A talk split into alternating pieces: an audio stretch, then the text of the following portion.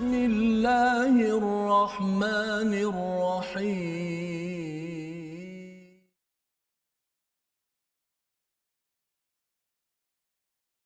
فلا وربك لا يؤمنون حتى يحكموك فيما شجر بينهم ثم ما لا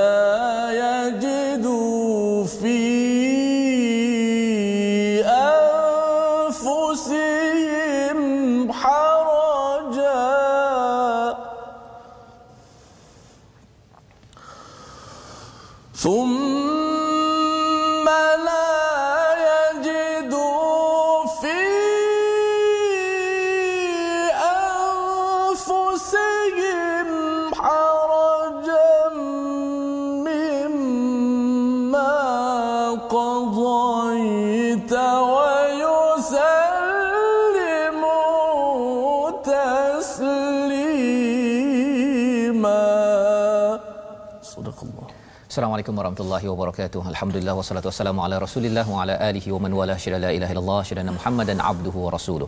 Allahumma salli ala sayidina Muhammad wa ala alihi wa sahbihi ajma'in. Amma ba'd. Apa khabar tuan-tuan dan puan yang dirahmati Allah sekalian? Alhamdulillah kita memanjatkan kesyukuran yang setinggi-tingginya kepada Allah Subhanahu wa taala dengan peluang kita berada pada hari ini.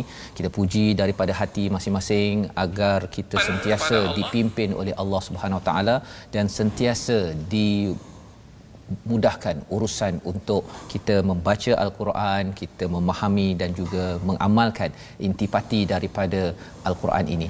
Alhamdulillah pada hari ini kita bersama dengan Ustaz Tirmizi Ali. Apa khabar Ustaz hari ini? Alhamdulillah baik Ustaz. Alhamdulillah ya kita berada dalam uh, halaman yang ke-88 pada hari ini dan bersama dengan tuan-tuan yang berada di rumah saya ucapkan terima kasih terus bersemangat bersama al-Quran dan dalam segala perkara yang berlaku di dunia ini kita kena ingat bahawa kita masih lagi ada al-Quran sebagai mukjizat kalau zaman dahulu zaman Nabi Musa itu bila Firaun ataupun Haman ataupun Qarun membuat perangai mereka mereka menekan dan juga cuba mendatangkan pelbagai cabaran.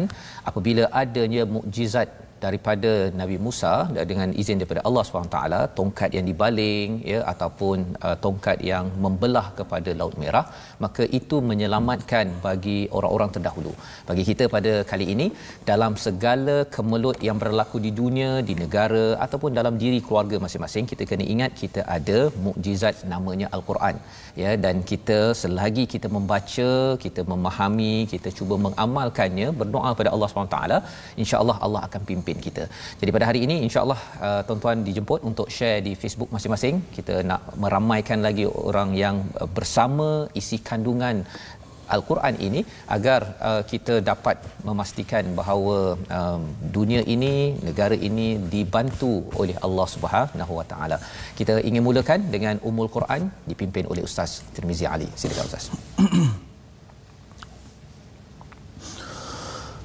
أعوذ بالله من الشيطان الرجيم بسم الله الرحمن الرحيم. الحمد لله رب العالمين. الرحمن الرحيم. مالك يوم الدين. إياك نعبد وإياك نستعين. اهدنا الصراط المستقيم. صراط الذين أنعمت عليهم. غير المغضوب عليهم ولا الضالين.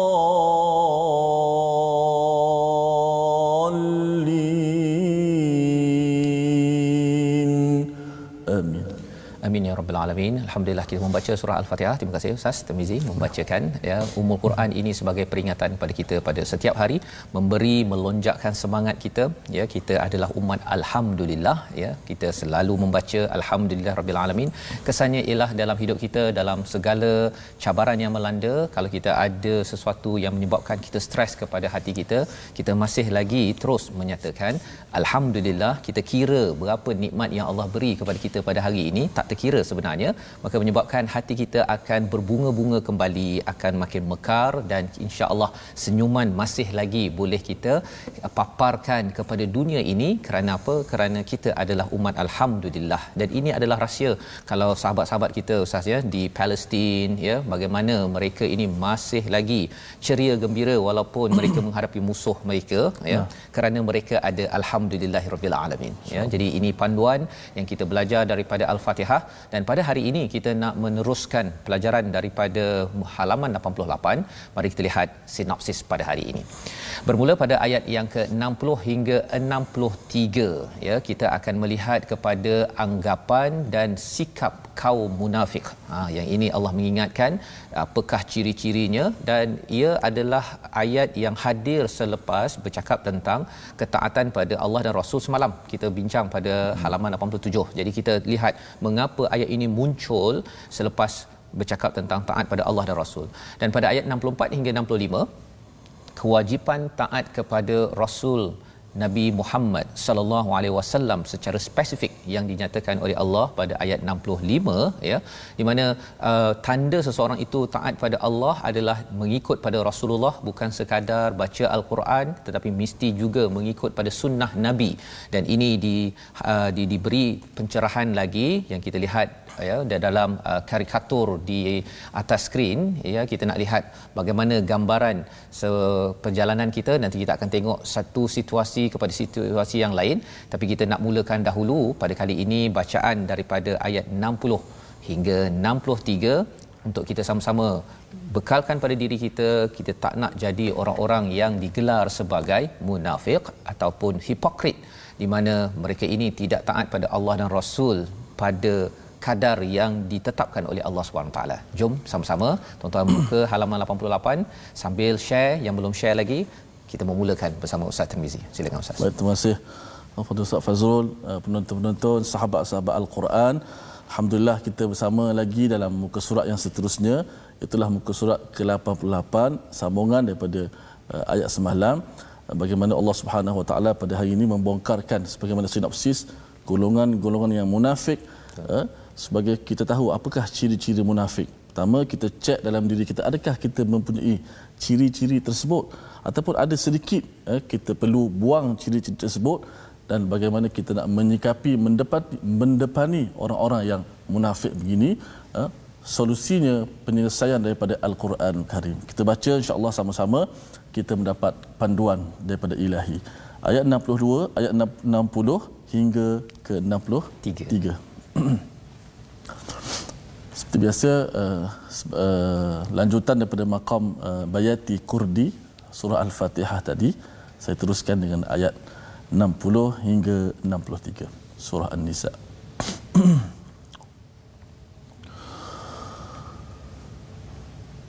أعوذ بالله من الشيطان الرجيم ألم تر إلى الذين يزعمون أنهم آمنوا بما أنزل إليك بما أنزل إليك وما أنزل من قبلك يريد يتحاكموا. يريدون أن يتحاكموا إلى الطاغوت وقد أمروا أن يكفروا به. ويريد الشيطان أن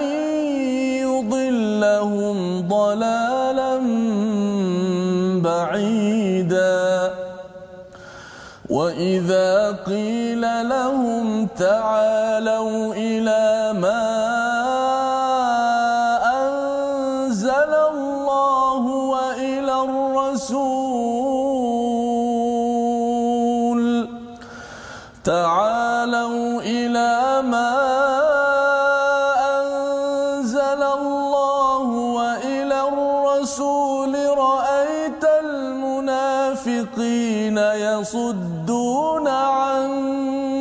صدودا فكيف إذا أصابتهم مصيبة بما قدمت أيديهم بما قدمت أيديهم ثم جاءوك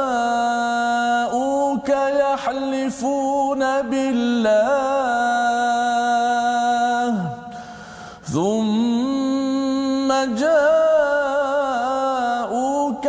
يحلفون بالله إن أردنا إلا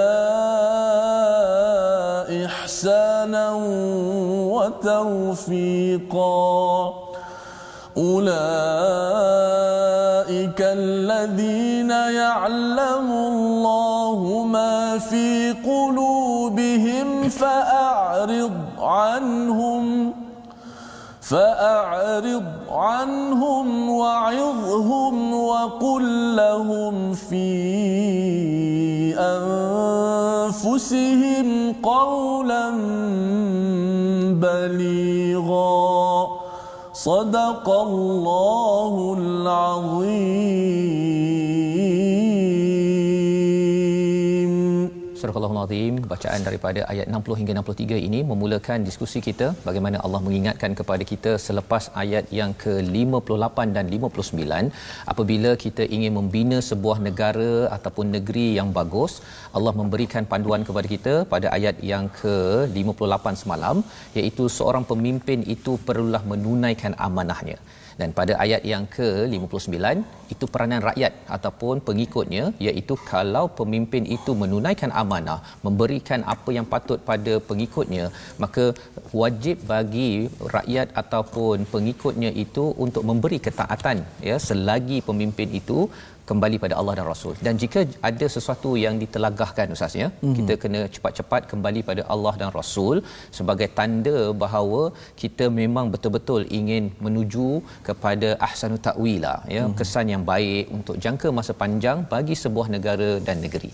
Maka pada ayat 60 ini Allah menyatakan tidaklah engkau Muhammad memperhatikan orang-orang yang mengaku bahawa mereka telah beriman kepada apa yang diturunkan kepadamu dan kepada apa yang diturunkan sebelum kamu tetapi mereka masih menginginkan ketetapan hukum kepada kepada taghut kalau kita belajar sebelum ini ya pada ayat yang ke uh, 51 halaman 86 ya dua hari lepas kita berbincang tentang jibti wa taghut jadi rupanya bila Allah kata sebagai seorang pengikut sebagai seorang pemimpin perlu menunaikan amanah dan memberi ketaatan ya. Jangan kita ambil separuh-separuh. Tetapi dalam ayat 60 ini Allah menyatakan cuba perhatikan kepada orang yang dia kata bahawa saya beriman pada apa yang diturunkan kepada apa yang telah diturunkan. Tetapi dia yatahakkamu ila tagut dia ingin orang berhukum kepada tagut asbabun nuzul sebab turunnya ayat ini uh, menurut Ibnu Hatim Ibnu Abi Hatim dulu Abu Barzah Al-Aslami ya adalah seorang dukun yang datang kepadanya uh, memutuskan perselisihan antara orang Yahudi dukun ya sebagai kahin jadi apakah yang dia buat ialah kalau ada orang ada masalah ya orang Islam ada yang datang bertemu dengan Abu Barzah Al-Aslami ini untuk menenung dan jampi serapah tidak menggunakan panduan daripada al-Quran. Jadi orang ni orang Islam ustaz ya. Hmm. Orang Islam tetapi bila ada masalah ke zaman sekarang ni ada lagi orang dia mungkin baca Quran Yasin malam Jumaat tapi bila hilang barang dia pergi jumpa bomoh. Itu adalah apa yang berlaku pada zaman Nabi juga ada berlaku zaman sekarang yang kita kena elakkan. Kerana itu tandanya apa? Tandanya kalau contohnya kita ni nak uh, nak menang ni masuk pertandingan ke ustaz ya? Hmm. nak menang bola ke apa ke masih lagi pakai tangkal gantung apa? Gantung uh, daun daun tak tahulah daun kunyit ke daun apa dekat tiang gol. Semua perkara-perkara tersebut itu melanda, menandakan apa? Dia doa-doa juga masuk padang tapi dia gantung daun uh, daun serai ke apa ke itu tanda bahawa masih lagi yatahakamu ila ila taghut ya. Wa qad umiru an yakfuru bihi wa yuridu syaitanu an yudillahum dalalan ba'ida ya. Dia menyuruh kepada kekufuran dan perkara ini ada kaitan dengan syaitan. Syaitan ini ingin menyesatkan kita sejauh-jauhnya ya, bukan sekadar dalal tetapi dalalan ba'ida ya sehingga kan sehingga kan ustaz ya. Kadang-kadang orang rasa bahawa apa salahnya kalau kita masuk hutan kata minta izin pada nenek hutan ke ya minta uh, izin pada atuk ke macam-macam kan perkataan-perkataan itu ada setengah merasakan bahawa apa salahnya kalau dah sampai tahap begitu ya sehingga kan uh, perlindungan di rumah di tempat kerja untuk bisnes kita tidak ada pilihan kecuali mesti kena pakai apa pendinding yang tidak berteraskan pada al-Quran dan sunnah. Sudah tentu ini adalah uh, perkara yang dalalan ba'idah ini adalah perjuangan perjuangan syaitan dan Allah mengingatkan perkara ini ya agar kita jauhkan dalam kehidupan kita seharian ya. Dan lebih daripada itu pada ayat yang ke-61 dan apabila dikatakan pada mereka ya wa idza qila lahum ta'alu ya marilah ya ila ma anzalallahu ila rasul kepada Allah dan rasul apa kata mereka? Orang munafik ini yasudduna anka sududa. Mereka berpaling ya maksudnya mereka ni tak happy tidak gembira kalau kena buka Quran balik ya. Kena jumpa nabi balik ke zaman sekarang ini buka balik kitab hadis. Ya dia macam istilahnya poyo ustaz ya. Zaman orang muda punya istilah lah. Nak buka Quran konon kan? Baru ikut my Quran time nak suruh buka Quran ataupun buka hadis balik bila kita ada bertelagah perkara-perkara tertentu. Tetapi sebenarnya ini adalah respon kalau ada yang kata bahawa saya tak selesa ataupun malah menghalang daripada merujuk kepada uh, sumber perundangan yang betul ini sebenarnya ini adalah sifat munafiqin yang kita ingin kita doa tuan-tuan yang mendalami yang mengikuti my Quran time ini kita terjauh keluarga kita terjauh kalau kita tak tahu kita cakap tak tahu Ustaz ya. tak tahu kita cakap tak tahulah. Oh saya ni tak tahu uh, Quran dekat mana nak cari penyelesaiannya. Tak apa. Hmm. kita tanya pada pakar tanya pada ustaz dan sebagainya. Tetapi jangan sampai kata kita dalam bisnes saya ni tak payahlah kita nak berujuk Quran. Saya dah ada pengalaman dah ada master PhD daripada universiti terkenal. Uh, tak pernah pula orang kata nak selesaikan masalah terutama zaman covid ini kena rujuk pada Quran ketika saya ambil PhD dahulu. Perkara-perkara tersebut perkara yang perlu kita pastikan tidak berlaku dalam dalam masyarakat kita. Fa kaifa idza asabathum ya ayat yang ke-62 ini Ustaz ya kalau Ustaz boleh ulang balik semula ini cerita tentang bagaimana kalau uh, orang munafik ini dia hmm. tak merujuk pada Quran dan sunnah kan hmm. bila tak jadi ha, dia kalau jadi tu dia hmm. akan uh, seronoklah dia kata tengok idea saya lah kan tak payah ikut Quran sunnah pun berjaya tapi kalau tak berjaya mereka ada pula cara respon ini Allah bongkar pada ayat 62 jom ustaz kalau 62, boleh 62 eh? ya Okey, baik. Kita tengok apa Allah uh, bongkar uh, ciri-ciri orang munafik uh-huh. yang jelas mereka ini pandai berkata-kata. Oh, dia pandai. Bersandiwara, maksudnya berlakon lah tu. Betul. Maksudnya lain di mulut tapi lain juga di hati. Ya, betul. Lain yang mereka kata tapi lain di hati mereka.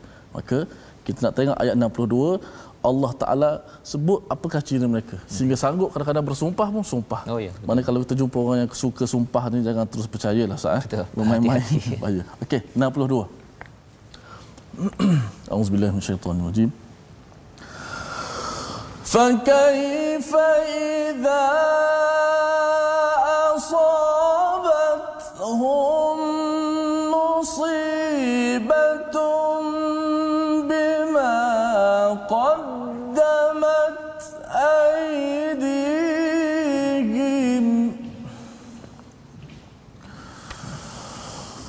ثم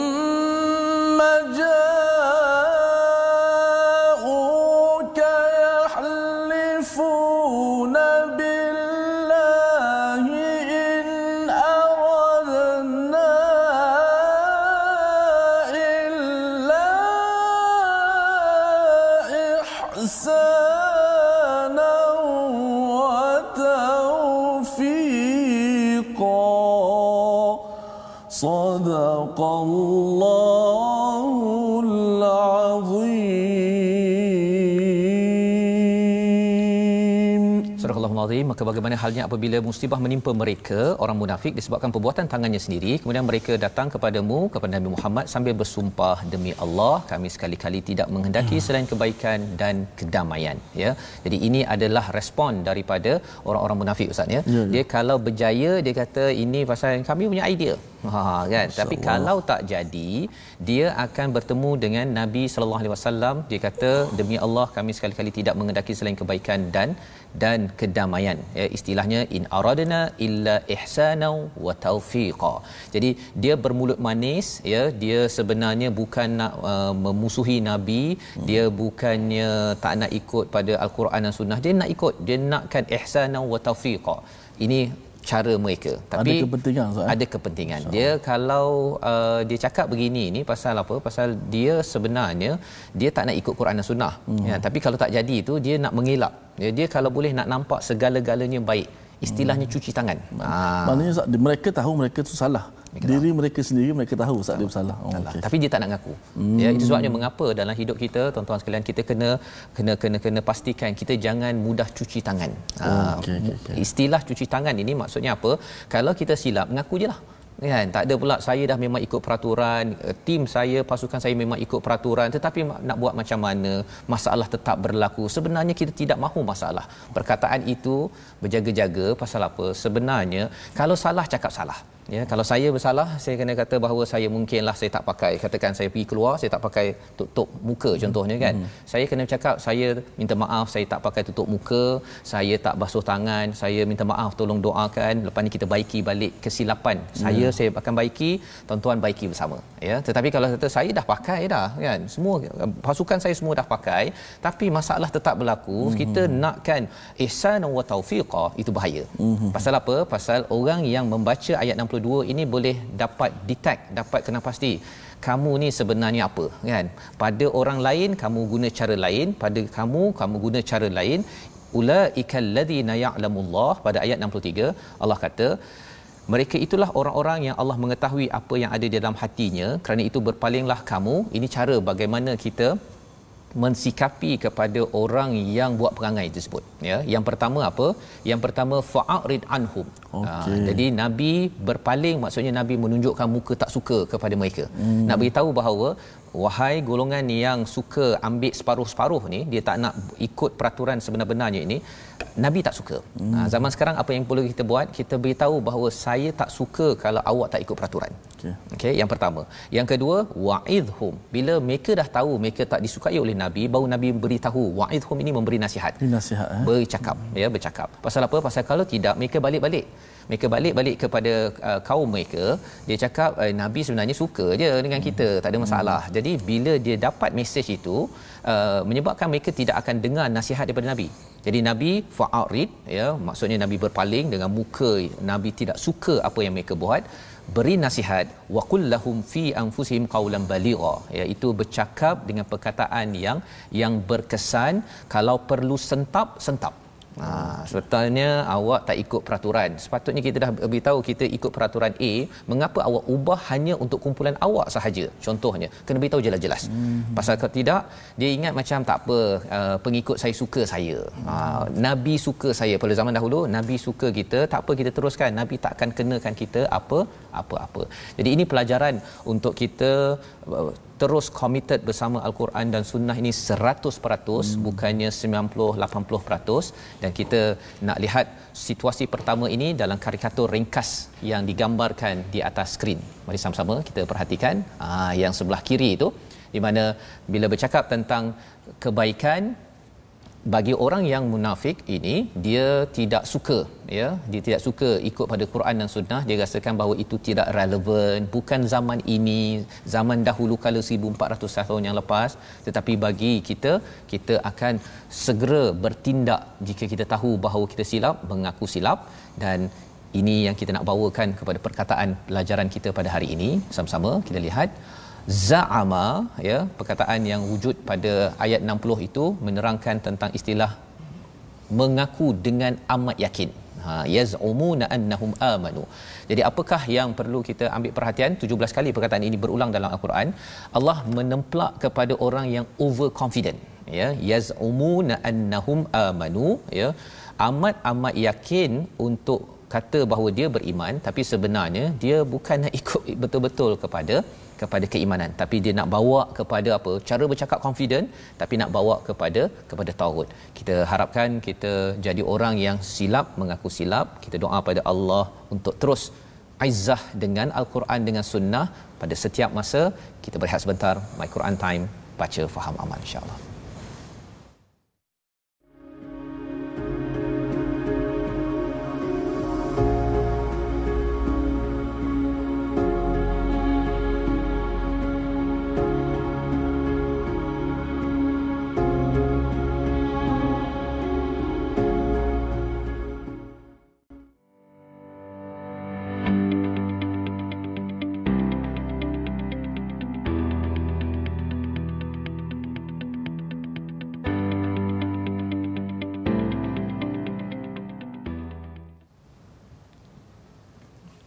alhamdulillah kita kembali ya dalam My Quran Time baca faham amal. Pada kali ini kita terus uh, bersama Ustaz dalam ya. halaman yang ke-88 ini.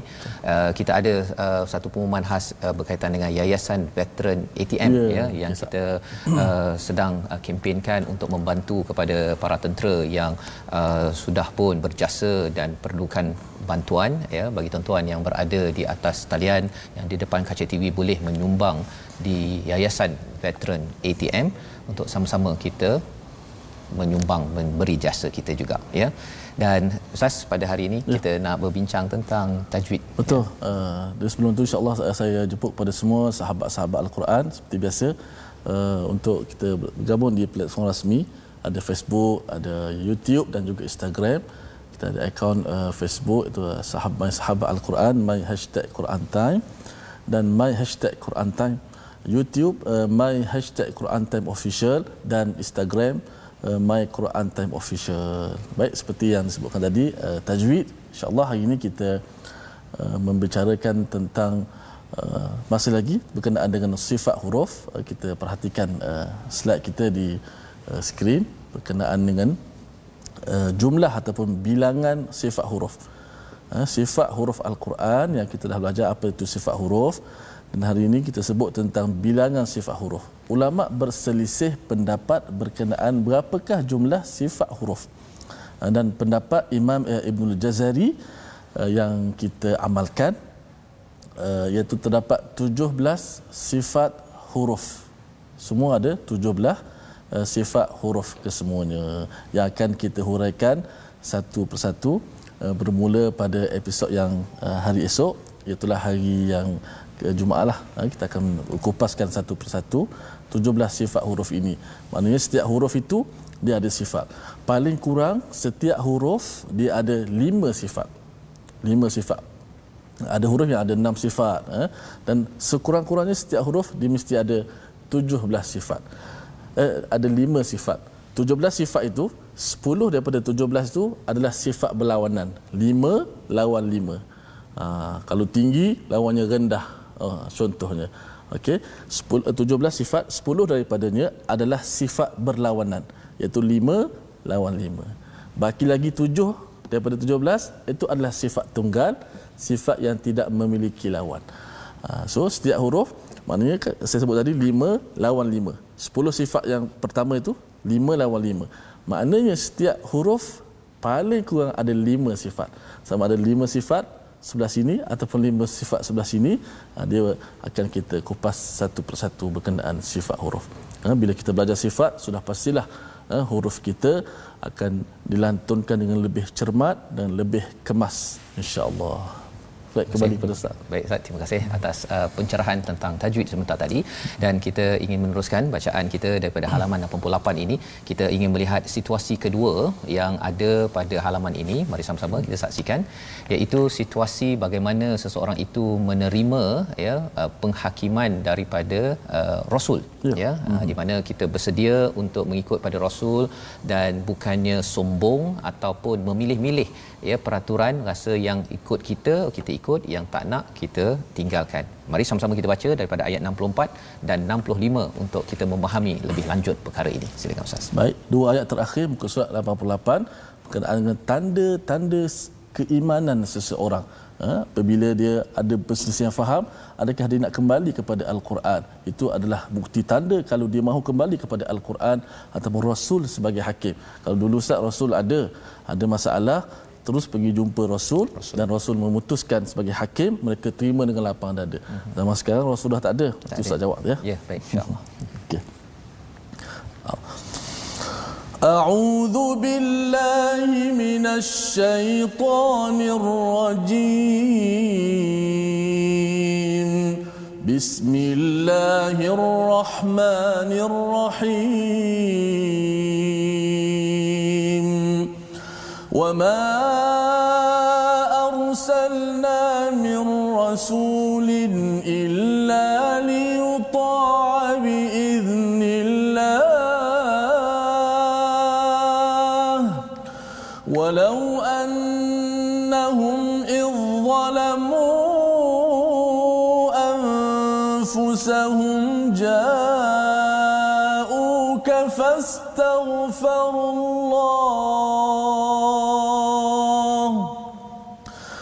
فاستغفروا الله فاستغفروا الله واستغفر لهم الرسول لوجدوا الله توابا رحيما. فلا وربك لا يؤمنون حتى يحكموك فيما شجر بينهم ثم لا يجدوا في أنفسهم حرجا مما قضيت ويسلموا تسليما. صدق الله العظيم. Surah Al-Azim ayat 64 dan 65 ini mencerahkan kepada kita bagaimana peranan Rasul di dalam kehidupan pada zaman sahabat hmm. ya dan juga pada zaman ini sebenarnya hmm. ya pasal kalau ada yang kata bahawa ayat 64 ini 65 ni pada zaman Rasul okey jelas. Zaman sekarang ni macam mana? Nabi dah tak ada ustaz ya. Hmm. jadi mari kita tengok ayat 64 dan kami tidak mengutuskan seorang rasul melainkan untuk ditaati dengan izin Allah Subhanahu Wa Taala. Jadi rasul itu adalah untuk ditaati. Taat pada rasul itu tanda taat kepada Allah Subhanahu Subhanahu wa taala. Dan sesungguhnya sekiranya mereka setelah menzalimi dirinya datang kepadamu lalu memohon keampunan kepada Allah dan Rasul pun memohonkan keampunan untuk mereka saya mereka mendapati bahawa Allah Maha penerima taubat lagi Maha penyayang. Jadi apakah yang ada dalam ayat ini bercerita tentang fungsi ataupun peranan Rasul itu untuk ditaati ya bukan untuk dipuja-puja ada setengah orang ustaz ya dia dia mungkin uh, kalau dulu saya ingatkan bahawa uh, selawat pada nabi itu adalah mm-hmm. selawat je mm-hmm. kan baca jelah faham tak faham tak apa tapi rupanya selawat pada nabi itu sebenarnya nak membina hubungan kita dengan nabi walaupun kita tak berjumpa dan makin banyak baca selawat makin kita mengkaji apa yang nabi buat perasaan mm-hmm. nabi ya nabi mendapat ayat ini dalam keadaan sedih dalam keadaan bercelaru kita makin menghayati kepada perjuangan nabi sehingga kan sehingga kan kita akan rasa bahawa ya Allah makin saya baca Quran makin saya baca kisah nabi hadis nabi makin saya ingin berjuang hmm. macam nabi ha, itu kesan selawat hmm. tetapi kalau baca selawat itu sekadar dia puji-puji sahaja kan dan kemudian uh, isi Quran entah ke mana hmm. perjuangan entah apa yang ada hmm. uh, itu adalah suatu perkara yang boleh kita upgrade kita naik tarafkan kualiti salawat kita maka dalam ayat ini Allah mengatakan walau annahum idzalamu jika mereka menzalimi diri mereka sendiri dengan berhukum selain daripada Allah. Hmm. Jadi berbeza dengan kumpulan pada ayat 62 63. 62 63 tadi tu cuci tangan. Dia jumpa nabi itu dia bukan ikhlas. Hmm. Dia nak cakap manis-manis waktu benda tak jadi. Hmm. Ha, ada masalah ha, dia nak cakap kami sebenarnya nakkan ihsan wa taufiqa. Kami hmm. ni nak yang elok-elok je nabi kan tapi tak nak ikut nabi itu berbeza dengan kumpulan pada ayat 64 ya. Hmm. iaitu bila dalam hidup pernah zalim ataupun membuat kesilapan tidak ikut pada Quran ataupun sunnah ja'uka datang pada nabi fastaghfirullah wastaghfaralahumur rasul ya. Minta ampun pada Allah ya. Jadi nabi mintakan ampun untuk mereka lawajadullaha tawwabar rahimah. Jadi ceritanya apa? Pada ayat 64 bagi kehidupan kita tuan-tuan ialah ada masa saya tak tahu ayat Quran mana untuk mencerahkan solusi kehidupan saya ada masa sunnah nabi saya tak tahu hadis apa yang saya kena amalkan pasal ilmu hmm. cetek ustaz ya hmm. tapi bila dah rasa tersilap ya uh, saya cepat-cepat ingin taat pada Allah taat pada Rasul dengan saya merujuk kepada Allah dan Rasul. Persoalannya ustaz ya yang ustaz tanya tadi tu, mm-hmm. zaman sekarang tak ada rasul. Yeah. Ha kan. Jadi jawapannya apa tuan-tuan? Jawapannya ialah al al ulama warasatul anbiya. Yeah. Ya, kita kena faham bahawa ulama yang pakar kepada al-Quran dan sunnah dan juga pakar pada keadaan semasa sekarang ini, COVID-19 tentang biologi, sains, management, macam-macam ilmu yang ada ni, mereka adalah warasatul anbiya. Hmm. Jadi mereka ini perlu dirujuk. Kita kena cari ulama-ulama di kawasan kita, kena ambil mereka. Hmm. Kalau katakan dia ada kelemahan pun, hmm. kita kena top up cari lagi orang-orang yang ulama pelbagai berkumpulanlah ya. Untuk apa? Untuk kita kembali kepada sunnah Nabi sallallahu alaihi wasallam. Ya itu tanda kita betul-betul istighfar betul-betul kita ingin bertaubat dan insya-Allah Allah kata lawajadullaha tawwabar rahima. Hmm. ya Allah akan menerima taubat dan Allah amat sayang kepada tuan-tuan yang bila tak tahu pergi cari ulama ustaz yang boleh mencerahkan dengan al-Quran dan sunnah dan ilmu semasa. Ya bukan sekadar Quran dan sunnah itu satu tapi ilmu semasa untuk relevan ya uh, dan ini adalah perkara penting pada ayat yang ke-64. Dan pada ayat 65 ini besar ustaz ya. Allah bersumpah. Ha ya biasanya biasanya Allah bersumpah dengan matahari dengan hmm. bulan ke dengan bintang ke wan najmu wasyamsu wadduha. Tapi di sini fala warabbika ya. Maka demi Tuhanmu bila Allah bersumpah dengan dirinya sendiri ini besar sangat ni ya. Amat besar kita kena beri perhatian. Apakah hmm. isinya la yu'minu hatta. Oh besar ustaz. Tidak beriman sampai seseorang itu yuhakkimuk iaitu mereka menjadikan kamu. Menjadikan kamu siapa? Nabi Muhammad sallallahu alaihi wasallam ya. jadi ceritanya ialah kalau kita baca Quran tapi kalau kita tidak mahu mengikut sunnah Nabi tak nak baca hadis ataupun kita tidak mahu merujuk pada orang yang tahu Quran dan hadis hmm. ya kita kata saya nak baca Quran saja. Hmm. ataupun langsung tak nak merujuk pada orang yang tahu al-Quran hmm. Sebenarnya Allah kata la yu'minun. Orang ini digelar sebagai tidak beriman ya. Kata Allah kita kena beriman ataupun menjadikan nabi ini sebagai sumber hukum fi ma syajara bainahum. Hmm. ya apa maksud syajara? Biasa orang cakap syajarah tu pokok ustaz ya. Pokok ni pasal ada dahan-dahan kan? Hmm. apa-apa saja dahan-dahan cabaran masalah dalam kehidupan kita kena kembalikan cepat-cepat kepada apa? Kepada Nabi Muhammad sallallahu alaihi wasallam. Nabi tak ada sekarang. Hmm. kepada orang-orang yang faham hadis nabi mengamalkan al-Quran pasal nabi ini adalah al-Quran berjalan Hmm. Okay, jadi ini kaedah yang kita kena doa betul-betul. Kita kena kalau zaman uh, Nabi itu pun ustaz ya, sebenarnya bukan semua orang faham al-Quran yeah. 100%. Hmm. Ya ada nama ya uh, dalam tafsir Hamka dia kata antara yang pakar kepada al-Quran dan hadis pada waktu itu ialah Ibnu Abbas, Aisyah, Abu Hurairah, Ibnu Mas'ud. Ya hatta Abu Bakar dan Umar pun kadang-kadang mereka merujuk kepada ulama pada waktu itulah ya. Ibnu Abbas Aisyah. Pasal mereka ni ada banyak masa mengkaji hmm. ya. Dan kemudian kita tengok kalau bab negara mereka banyak merujuk pada Saidina Ali. Kalau bab faraid mereka banyak merujuk pada Zaid bin Thabit ya. Ataupun kalau katakan penyakit-penyakit jiwa tentang orang-orang munafik ya. Saidina Umar banyak bertanya kepada pencatat nama iaitu Huzaifah. Ha, jadi nak ceritanya apa? Masing-masing sahabat bukan semuanya 100% faham Al-Quran, ya, pakar Quran ataupun 100% faham sunnah Nabi. Mereka Betul. ada masing-masing yang masing-masing ada bidang masing-masing. Ada bidang masing-masing. Okay, okay. Jadi mereka merujuk antara satu sama lain. Mm-hmm. Zaman kita sama tuan-tuan kita kita tak tahu kita tanya kepada ulama ataupun ustaz yang ada.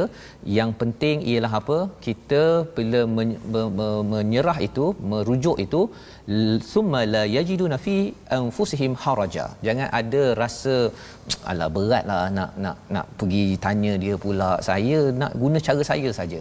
Bukan itu ya. Mimma qadaita wa yusallimu taslima. Dan yang ketiganya kalau yang pertama itu dia berhukum dengan nabi. Kedua tidak ada rasa keberatan. Dan yang ketiganya menerima keputusan itu sepenuhnya.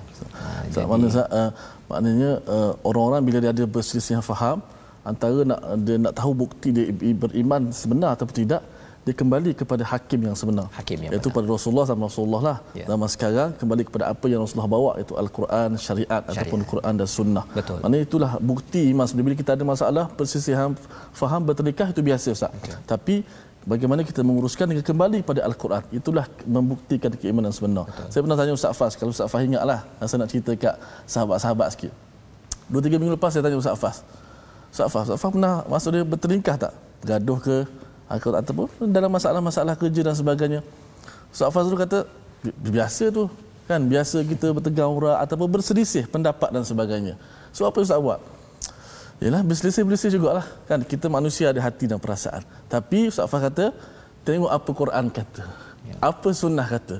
Ya kalau kalau ikut nafsu ni bila kita bergaduh orang tak ikut kita ni kan kita rasa kita betul ki- kita akan ai tak tegur tak apalah sebulan pun. Tapi Ustaz Faz kata tengok Quran kata. Tengok sunnah kata. Maka bila Quran kata jom kita tegur. Kita bina balik ukhuwah. Gaduh tak ada masalah, berselisih biasa tapi bagaimana nak menguruskan. Ya. Betul betul, betul saya saya cerita. dan jangan benarkan sampai musuh kita tepuk tangan. Ya. Ya, seperti tuan-tuan kalau ada berselisih ke apa ke, jangan beri kalau Nabi kata kalau tak bercakap tu sampai tiga hari itu, itu Ya. syaitan tepuk tangan. Jangan benarkan. Biar kita bertemu balik al-Quran, dapat tenang, dapat sikit tenang pun jumpa balik, bercakap balik dengan orang yang mungkin kita berselisih. Kerana itu cara bagaimana zaman Nabi itu sahabat walaupun dia ada pelbagai perselisihan tetapi mereka tetap bertemu. Kerana apa? Kerana mereka tahu sumber hukum ini adalah daripada Nabi. Mereka terima dengan tanpa haraj, tanpa rasa keberatan dan mereka menyerah betul-betul kepada Allah sebagai tanda Islamnya kita. Jadi Ustaz kalau boleh kita baca sekali lagi ayat 65 ini agar Oh, kita betul-betul beramal dengan ayat ini Ustaz ya insya-Allah. Cukup besar makna ayat 65 kalau kita lihat maknanya. Kamu tidak beriman sehinggalah kamu menjadikan Rasulullah sebagai hakim penentu dalam segala uh, pentelikah. Saya ingat uh, kisah Abu Zar Al-Ghifari dengan Sayyidina Bilal. Ya. Nabi Bilal ni orang kulit hitam, orang bekas hamba Sayyidina Bilal kan. Jadi suatu hari biasalah sahabat kita jangan ingat bila sahabat ni duduk diam, tawaduk tak bercakap. Tak, mereka bergurau-gurau. Satu hari itu terkeluar daripada mulut Abu Dhar kepada Sayyidina Bilal. Ya benar sauda, wahai anak kulit hitam. Allah sakit. Berasa hatinya Bilal. Dan ringkas cerita, bila mengadu kat Rasulullah, Rasulullah panggil bagaimana Abu Zar Al-Ghifari, seorang yang Al-Quran, dididik dengan Al-Quran, ada daripada dirinya, akhirnya meminta maaf dan menyuruh Sayyidina Bilal, kau ambil kaki kau ni, kau letak atas muka kau balik. Nak minta maaf, nak nak beritahu betul-betul mereka jujur dengan pergaduhan tadi. Sebabnya Al-Quran. uh, ini Ustaz ya mm-hmm. kembali balik kepada apa yang kita bincang tadi. Mm-hmm. Kalau orang yang betul-betul kembali pada Allah dan Rasul ini, mm-hmm. kalau tersilap tu dia ngaku je. Ngaku. Kan? Walaupun perit sebenarnya nak ngaku tu kan. Ha, tapi kalau orang yang tak uh, betul sangat ni mm-hmm. ya, dia akan cuci tangan. Dia kata kan Okey. macam-macam alasan diberikan untuk kata bahawa saya betul. Jadi kita doa kita tak jadi begitulah ya Ustaz ya. Baik. Baik, saya baca dengan uh, satu ayat terakhir 65 dengan Taranum Nahwan Mujawad. Uh, Ustaz Tamizi Abdul Rahman pun sedang bersama dengan kita ni. Oh, masya-Allah. أعوذ من الشيطان الرجيم فلا وربك لا يؤمنون حتى يحكموك فيما شجر بينهم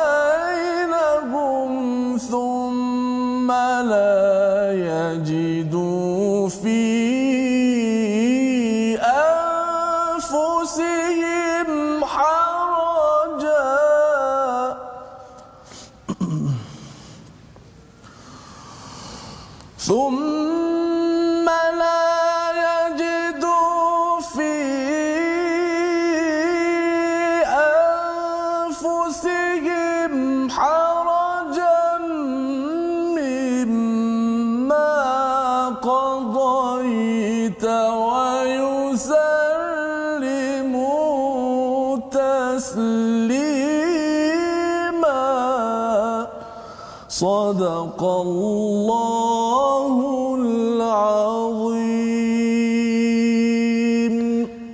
Tuhanmu mereka tidak beriman sebelum mereka menjadikan engkau wahai Muhammad sebagai hakim dalam perkara yang mereka perselisihkan. Kemudian tiada rasa berat dalam hati mereka terhadap keputusan yang engkau berikan dan mereka menerima dengan sepenuhnya.